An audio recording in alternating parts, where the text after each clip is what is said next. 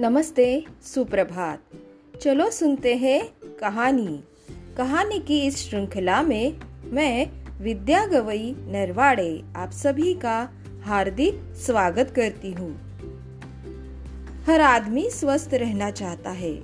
उसके लिए वह स्वादिष्ट और पौष्टिक भोजन करता है, व्यायाम करता है और स्वच्छता का ध्यान रखता है।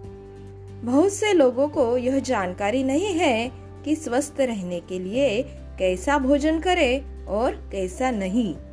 आइए सुनते हैं इस कहानी में कुछ ज़रूरी बातें। कहानी का नाम है, स्वस्थ है तन मन। कहते हैं, सेहत हज़ार नियामत। यानी, अगर सेहत अच्छी है तो आप सबसे बड़े धनवान हैं। यदि आपका स्वास्थ्य अच्छा नहीं होगा तो आप कोई भी काम सही तरीके से नहीं कर पाएँगे। न पढ़ पाएँगे, न खेल सकेंगे और न ही मौज मस्ती होगी। इसलिए अपनी सेहत अच्छी रखने के बारे में हमें सबसे पहले सोचना होगा। सेहत कैसे अच्छी हो सकती है? यह हो सकती है संतुलित खाना खाने से और अनुशासन के साथ जीवन जीने से। बच्चों के लिए तो खेलना कूदना भी ज़रूरी है। यह उनके लिए व्यायाम का काम भी करता है।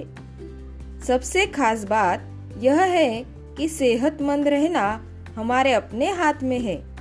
अगर हम थोड़ा सा ध्यान दें तो हम तंदुरुस्त रह सकते हैं।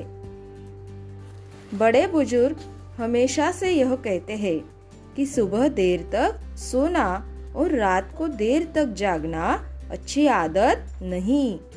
यह बात सोलह आने सच है कि सुबह जल्दी उठने से हमें स्फूर्ति महसूस होती है और पूरा दिन उत्साह भरा गुजरता है। पर हम में अधिकतर लोग प्रतिदिन भले ही जल्दी उठे, छुट्टी के दिन देर तक सोने की आदत छोड़ नहीं पाते। देर तक सोने से पूरे दिन आलस रहता है। यही हाल देर तक जागने से होता है। इससे कई बार हमारी नींद पूरी नहीं होती। हमें सात से आठ घंटे की अच्छी नींद ज़रूर लेनी चाहिए। छोटे बच्चों को तो कम से कम आठ से नौ घंटे सोना चाहिए। अगर ऐसा न किया जाए तो शरीर को कोई तरह की परेशानियों का सामना करना पड़ता है। इससे हमारी याददाश्त और एकाग्रता में कमी आती है। सुबह जल्दी उठकर व्यायाम करना चाहिए। खेलना, कूदना और जॉगिंग करनी चाहिए। स्कूल जाने से पहले अगर पंद्रह मिनट यह अभ्यास कर ले तो सारा दिन शरीर चुस्त रहता है। फास्ट फ़ूड किसे पसंद नहीं होता? Pizza, burger, chips, noodles, cold drinks.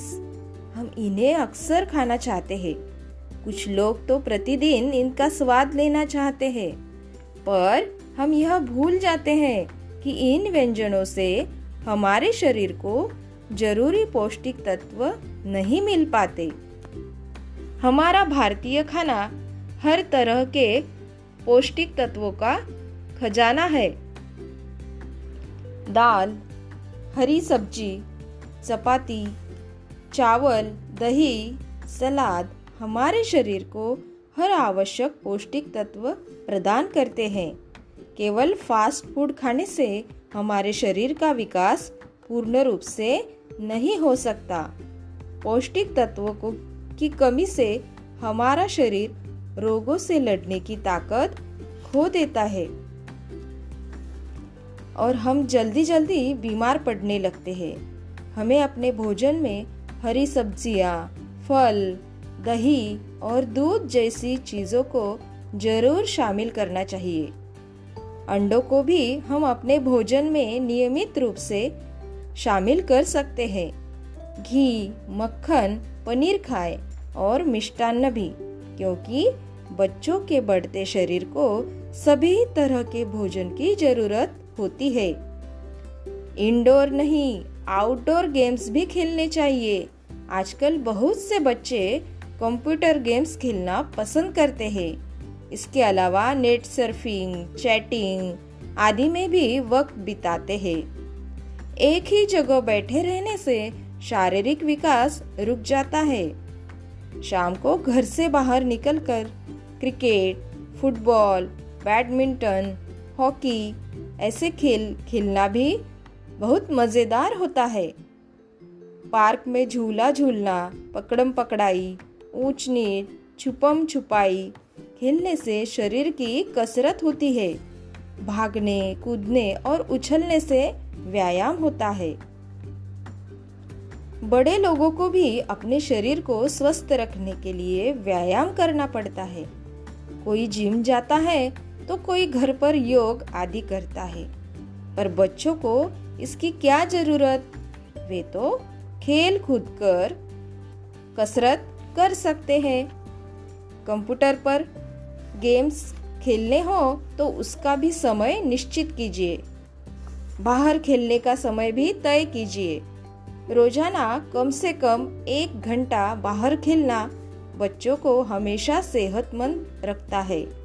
इससे भूख बढ़ती है और पाचन तंत्र मज़बूत होता है। सेहतमंद रहने के लिए साफ़ सुथरा रहना भी ज़रूरी है। अगर हमारा शरीर स्वच्छ नहीं होगा तो तरह तरह के कीटाणु शरीर को नुकसान पहुंचाएँगे। इसलिए रोज़ाना नहाना, खाना खाना खाने से पहले और बाद बाद में अच्छी तरह से हाथ धोना, दांत साफ़ करना ज़रूरी है। हाथ साफ़ न करने से कीटाणु हाथों के रास्ते पेट में पहुँच जाते हैं।